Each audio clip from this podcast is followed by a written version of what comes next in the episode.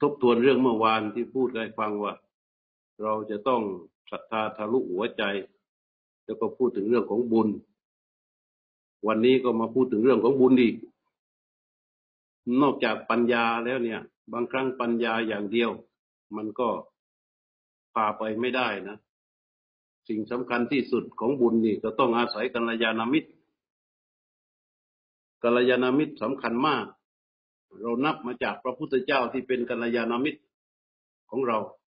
พระรัตนตรัยนี่ถือเป็นกัลยาณมิตรของเรา นอกเหนือจากนั้น ผู้ที่นำพาเราเพื่อเข้าไปหาพระรัตนตรัยนี่ก็ถือว่าเป็นกัลยาณมิตร เหมือนอย่างกลุ่มหมู่คณะของพวกเราที่กำลังนั่งฟังกันอยู่ หรือที่ยังไม่ได้เข้ามานั่งฟังล้วนแต่มีความปรารถนาดีที่จะชักชวนพวกเราเข้าไปอยู่ในเส้นทางของพระรัตนตรัยนี่ก็เรียกว่ากัลยาณมิตรทำไมกัลยาณมิตรจึงสำคัญ เพราะกัลยาณมิตรจะทำให้เรามั่นคงในเส้นทางของพระศาสนา จะให้เราดำรงอยู่อย่างถูกต้องในคำว่าบุญคำว่าไม่ประมาท ทำให้เราเข้าใจและก็สามารถที่จะดำเนินการได้อย่างถูกวิธี ตามที่พระพุทธเจ้าได้ทรงสอน เมื่อเราเจอปัญหาอะไรก็ตาม ผู้ที่เป็นกัลยาณมิตร จะมีคำพูดที่เป็นทางออกให้กับเราเสมอ เราจะเรียกว่าสุภาษิตวัดสุภาษิตวาจาสุภาษิตก็ได้ แต่ให้สังเกตดูว่า กัลยาณมิตร จะไม่ทำให้เราตกต่ำทั้งการพูดและการกระทำแต่กัลยาณมิตรจะนำพาเราให้เจริญรุ่งเรือง ตั้งเบื้องต้นท่ามกลางและตีสุดคำว่าเบื้องต้นนั้นกัลยาณมิตรจะทำให้เราปล่อยมั่นคงเจริญอยู่ด้วยศีล ครับเสรีครับคำคำว่าท่ามกลางก็หมายความว่าจะทำให้เรา ดำรงเจริญรุ่งเรืองงอกงามอยู่ด้วยกำลังของสมาธิคำว่าที่สุด เรียกว่าเวปุลลังคือความไพบูรณ์ก็จะสามารถทำให้เราเข้าถึงพระนิพพานได้ไอ้นี่คือเส้นทางของผู้ที่ชื่อว่ากัลยาณมิตร ถ้าไม่มีกัลยาณมิตร เราไม่สามารถที่จะเข้าไปถูเส้นทางอย่างนี้ได้ อย่างบางคนนี่ เป็น ชฌฆาตฆ่าคนมาห้าสิบปี เรียกว่าฆ่าจนหนวดเคราเป็นสีเลือด หนวดเคราเป็นสีเลือดคือสีแดงฉาน แล้วในจิตใจในความคิดในจิตวิญญาณของตนนั้น มีความรู้สึกแต่ว่าเรามันเป็นคนชั่ว เรามันเป็นคนชั่วอยู่อย่างนั้น ไม่ได้มีความรู้สึกอะไรต่อบุญต่อกุศลเลย จนวันหนึ่งไม่สามารถ ฆ่าคนให้ตายด้วยดาบเดียวได้ คือมันต้องลงสองดาบสามดาบจึงประหารได้ เขาก็เลยปลดประจำการ เวลาปลดประจำการเขาก็จะมีเงินโบนัสที่เรียกว่าเงินเกษียณอายุอะไรพอได้เงินเกษียณมากลับไปถึงบ้าน ก็นึกอยากที่จะกินข้าวกินปลาอาบน้ำอาบท่าแต่งตัวให้สะอาด เพราะตลอดระยะเวลามาห้าสิบปี เป็นเพชฌฆาตประหารนักโทษเนื้อตัวนี่ชุ่มไปด้วยเลือดทั้งวัน อาหารก็กินไปด้วยกลิ่นคาวเลือด เวลารับประทานอาหารแต่ละมื้อนี่ก็จะมีกลิ่นคาวเลือดเข้ามา ไม่เคยได้เสพกับคำว่าบุญคำว่ากุศลเลยในชีวิต แต่เมื่อปลดประจำการกลับบ้านมาถึงอาบน้ำอาบท่าแต่งตัวสะอาดสะอ้านภรรยาก็ทำกับข้าวให้อย่างดีสำหรับที่จะให้รับประทาน และก็ตั้งใจว่าจะรับประทานอาหารมื้อแรกของวันนี้นี่จะรับประทานให้แบบให้อริดอร่อย ชุ่มฉ่ำหัวจิตหัวใจเลยทีเดียว แต่ว่าในวันนั้นพระสารีบุตรออกมาบินทบาทแล้วก็พิจารณาดูว่าจะมารับบิณฑบาตของใครดี เพราะว่าวันนั้นนี่ท่านเข้านิโรธสมาบัติพอออกจากนิโรธสมาบัติแล้วก็ใครที่ถวายทาน กับพระที่ท่านออกจากนิโรธสมาบัตินี่ถือว่ามีอานิสงส์มากพอออกจากนิโรธสมาบัตินี่ร่างกายมันต้องการอาหารมากที่ท้องนี่บีบคั้นว่าลมที่มันเสียดแทงเหมือนกับหอกแหลมๆที่พุ่งเข้าไปที่ท้องเลยแหละ เราออกจากนิโรธสมาบัติใหม่ๆอันใครที่ถวายทานในวันนั้นน่ะ จะได้รับอานิสงส์มาก พระสารีบุตรท่านก็พิจารณาใครครวญว่าประโยชน์อันเนี้ย จะยกให้กับใคร ก็นึกถึงเรื่องอเพชฌฆาตผู้นี้ที่เขากเกษียณปลดประจำการมาอยู่ที่บ้านแล้ว ก็มามาถึงยืนอยู่ที่หน้าบ้าน ข้างฝ่ายตัวนายเพชรฆาตผู้เกษียณผู้นี้ก็ทำกับมีอาหารเตรียมพร้อมไว้แล้ว แต่งเนื้อแต่งตัวกะว่าจะได้รับประทานอาหารให้อร่อยอร่อย ก็พอดีว่าพระสารีบุตรมา พอเห็นพระสารีบุตรพอดีว่า แม้นว่าตนไม่นับถือ แต่พระสารีบุตรนี่มีชื่อเสียง เป็นผู้ที่มีชื่อเสียงในแคว้นได้ชื่อว่าเป็นพระธรรมเสนาบดีหรือว่าเป็นแม่ทัพธรรมของพระพุทธเจ้า ก็เป็นผู้ที่มีชื่อเสียงโด่งดัง เพราะว่าก่อนบวชก็เคยอยู่ในสำนักที่มีชื่อเสียงมาก่อนเรียกว่าเป็นนักปราชญ์เป็นที่ยอมรับพอเห็นพระสารีบุตรมาแกก็นั่งใคร่ครวญนึกในใจว่าเรา ทำความชั่วมาตลอดระยะเวลาห้าสิบปี ไม่เคยทำบุญเลย มาวันนี้อายุมาป่านนี้แล้ว นี่พระสารีบุตรก็มายืนอยู่หน้าบ้านแล้ว ก็ใส่บาตรสักหน่อยเถอะ แต่เดิมเนี่ย ถ้าเราถ้าถ้าตรงนี้ถ้าว่าตั้งใจฟังช้าๆแล้วก็พิจารณาตาม แต่เดิมเนี่ย ตั้งใจจะกินให้มันอร่อยอร่อย แต่ว่า พอมาเจอพระสารีบุตรข้าว มันกลับมีความคิดที่จะใส่บาตรขึ้นมา ให้เราดูว่าไอ้ความคิดที่จะใส่บาตรกับความคิดที่จะกินให้อร่อยอร่อย มันเกิดกระบวนการที่ต่อสู้กันณตรงนั้น แต่พอไปทำการพิจารณาว่าเราทำแต่ความชั่วมาตลอดระยะเวลาของชีวิตคนชีวิตแล้ว วันนี้ได้โอกาสดีแล้ว ทำบุญสักครั้งหนึ่ง มันน่าจะเป็นผลดีกับชีวิต มันมีกำลังมาก พอมีกำลังมากขึ้นอย่างนั้น มันก็เด็ดขาด ว่าเด็ดขาดก็จับสำรับอาหาร ลงมานิบนพระสารีบุตรว่า พระคุณเจ้า ขอเอาโอกาสเถอะ ขอนิบนรับพัตหารด้วย แล้วคำพูดนี้มันออกมาจาก ใจส่วนลึกที่ยิ่งใหญ่ เพราะว่ามันผ่านการชนะความตรณี ผ่านชนะความอยากในระดับที่อยากจะกินอาหารนั่นน่ะ มันชนะมา มันเพิ่งชนะมาหมาดหมาดมันจึงยิ่งใหญ่ มันจึงเกิดความร่าเริง เมื่อพระสารีบุตรเดินเข้าไปใกล้นำบาตรเข้าไปหา เปิดฝาบาตรเพชฌฆาตผู้นี้ก็ยกอาหารเกลี่ยลงไปในบาตร พอเกลี่ยลงไปครึ่งหนึ่งในระหว่างที่ตักอาหารเกลี่ยลงไปในบาตรนั้น ใจมันบันเทิง รื่นเริงปิติ พอได้ครึ่งหนึ่งพระสารีบุตรก็ปิดบาตบอกว่ามันเพียงพอกับอาตมาแล้ว ที่เหลือนะท่านเอาไปทานเถอะ นายคนนี้แกขอร้องภาษารีบุตรอีกบอกว่าอย่าเลย ขอให้ เปิดเถอะตลอดมาข้าพเจ้าไม่เคยได้ทำเลย วันนี้ในในได้โอกาสแล้วก็ขอทำให้มันถึงที่สุดภาษารีบุตรเลยเปิดบาตรให้แกก็เทข้าวลงไปสู่ในบาตรของภาษารีบุตรทั้งหมด และจากนั้นพระสารีบุตรก็จะแสดงธรรมให้ฟังพอพระสารีบุตรทำท่าจะแสดงธรรมให้ฟังนายคนนี้ก็บอกโอ้ยพอเถอะพระคุณเจ้าข้าพเจ้านี่มันเป็นคนบาปหยาบช้า ในตัวในชีวิตนี่เศร้าหมองไปด้วยอกุศลธรรมฆ่าคนมาตลอดระยะเวลา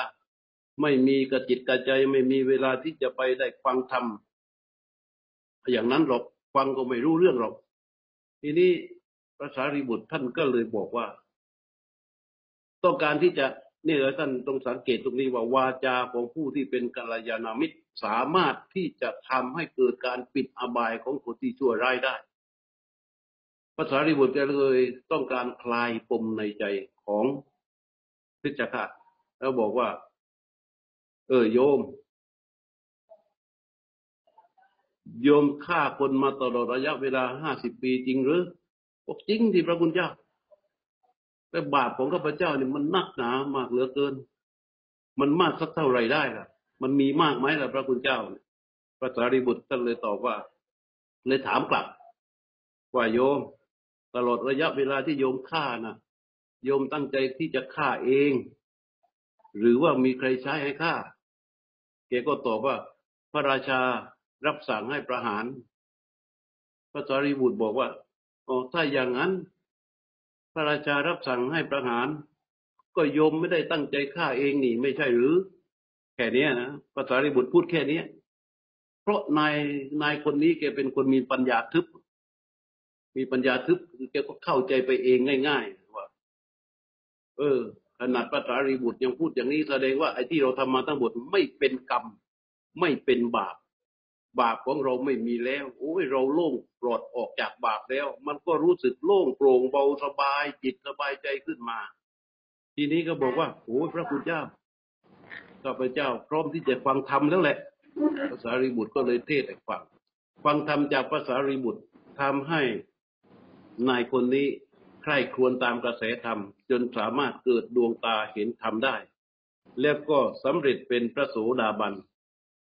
เรียกว่าปิดอาบายโดยสิ้นเชิง เพราะฉะนั้นข้อนี้มันจึงเป็นเรื่องที่สำคัญมาก ให้สังเกตว่าถ้าไม่ได้เจอภาษาริบุตร หรือว่าไม่ได้เจอกัลยาณมิตร ไม่มีทาง ก็เรียกว่าถ้าตายไปนี่ก็ อาจจะต้องลงไปสู่ขุมไหนก็ไม่รู้ นี่เรียกว่า ให้พวกเราให้ความสำคัญกับคำว่ากัลยาณมิตร ทีนี้เรื่องกัลยาณมิตรเนี่ยไหนๆก็พูดแล้วนะยังมีเวลาสองสามนาที บางคนนี่ตรณีทีเหนียวนะ ทีเหนียวมากจนขึ้นชื่อลือชา มีสัญญานามเรียกไปต่างๆ นานาไอ้พวกขี้เหนียวเนี่ย เราเคยได้ยินใช่ไหมว่าเราขี้เหนียวขี้ตืดบางคนก็ในโบราณเนี่ย ในอดีต สัญญานามของคนที่ตรณีทีเดียวมีเยอะมาก ไม่สามารถนะที่จะให้ใครไปทำการปรับปรุงแก้ไขความตรณีทีเหนียวได้ บางคนไปจนตายฮะความทีเหนียวความขี้เหนียวความมัตยัดมันเห็นแก่ได้ บางทีมัน มันเอาไปจนตาย ไม่มีใครที่จะช่วยได้ นอกจากกัลยาณมิตรกัลยาณมิตรนี่หมายความว่า จะต้องเป็นผู้ที่มุ่งประโยชน์และเขาเข้าใจต่อคนนั้นจริงๆ และก็สามารถที่จะนำพาเขาไปได้ มีสมัยหนึ่งพระพุทธเจ้าเนี่ยเทศ พระพุทธเจ้าเวลาท่านเทศเนี่ยท่านมีเป้า คือท่านมองเห็นขาดเรียกว่ามองขาดว่าเทศอะไร เทศไปแล้วจะเกิดผลยังไงนะแต่มันอย่างรุ่นพวกเราเนี่ย รุ่นหลังๆมานี่เทศแบบเวียงแหเวียงไปก่อนอถ้าติดก็เราไม่ติดก็ปล่อย แต่ของพระเจ้าไม่มีนะ เทศห้าได้ห้าเออผมมีเป้าอย่างนี้ วันนั้นพระเจ้าเทศว่า คนบางคนในโลกนี้ทำบุญโดยตนเอง แต่ไม่ชักชวนคนอื่น คนคนนี้เมื่อตายแล้วเนี่ย ก็จะได้รับพวกกสมบัติ แต่ไม่ได้รับบริวารสมบัติ บางคนชักชวนคนอื่น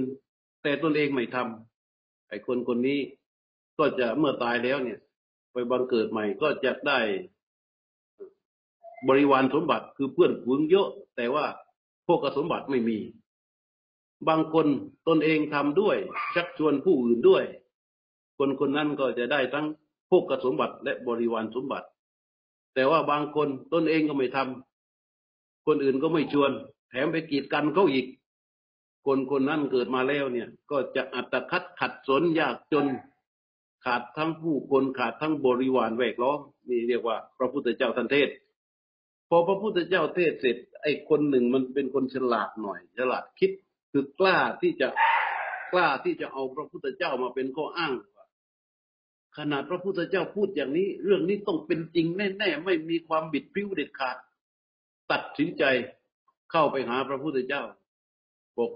ข้าแต่พระองค์ผู้เจริญข้าพระพุทธเจ้า ขอกราบทูลนิมนต์พระองค์ รับพัตาหารในวันพรุ่งนี้พระเจ้าค่ะ พระพุทธเจ้าถามว่า แล้วโยมจะเอากี่รูปล่ะ ไอคนนี้ก็บอกว่าผมนิมนต์หมดเลย นิมนต์ทั้งหมดเลยนั่น ใจใหญ่มากนะด้วยกำลังตนเองไม่พอนะ พอนิมนต์พระพุทธเจ้า พระพุทธเจ้ารับปากแค่นั้นนะแกก็จัดการจัดกระบวนเดินประกาศโฆษณาประชาสัมพันธ์ บอกกับพี่น้องชาวเมืองทั้งหลายว่า วันพรุ่งนี้ข้าพเจ้าได้นิมนต์พระพุทธเจ้าพร้อมด้วยพระพิถุสงฆ์ให้มาฉันพัตหาร ท่านผู้ใดสามารถที่จะรับเป็นเจ้าภาพต่อพระพิถุสงฆ์จำนวนกี่รูปก็ขอให้ผู้นั้น เออขอให้ผู้นั้นได้แจ้งความจำนงมา หรือถ้าไม่ให้ไปนิมนต์ไปฉันที่บ้าน รับเป็นเจ้าภาพได้จะบริจาคข้าวบริจาคของร่วมบุญ ก็ให้จัดการร่วมกันบริจาคมาแกก็เดินไปเงี้ย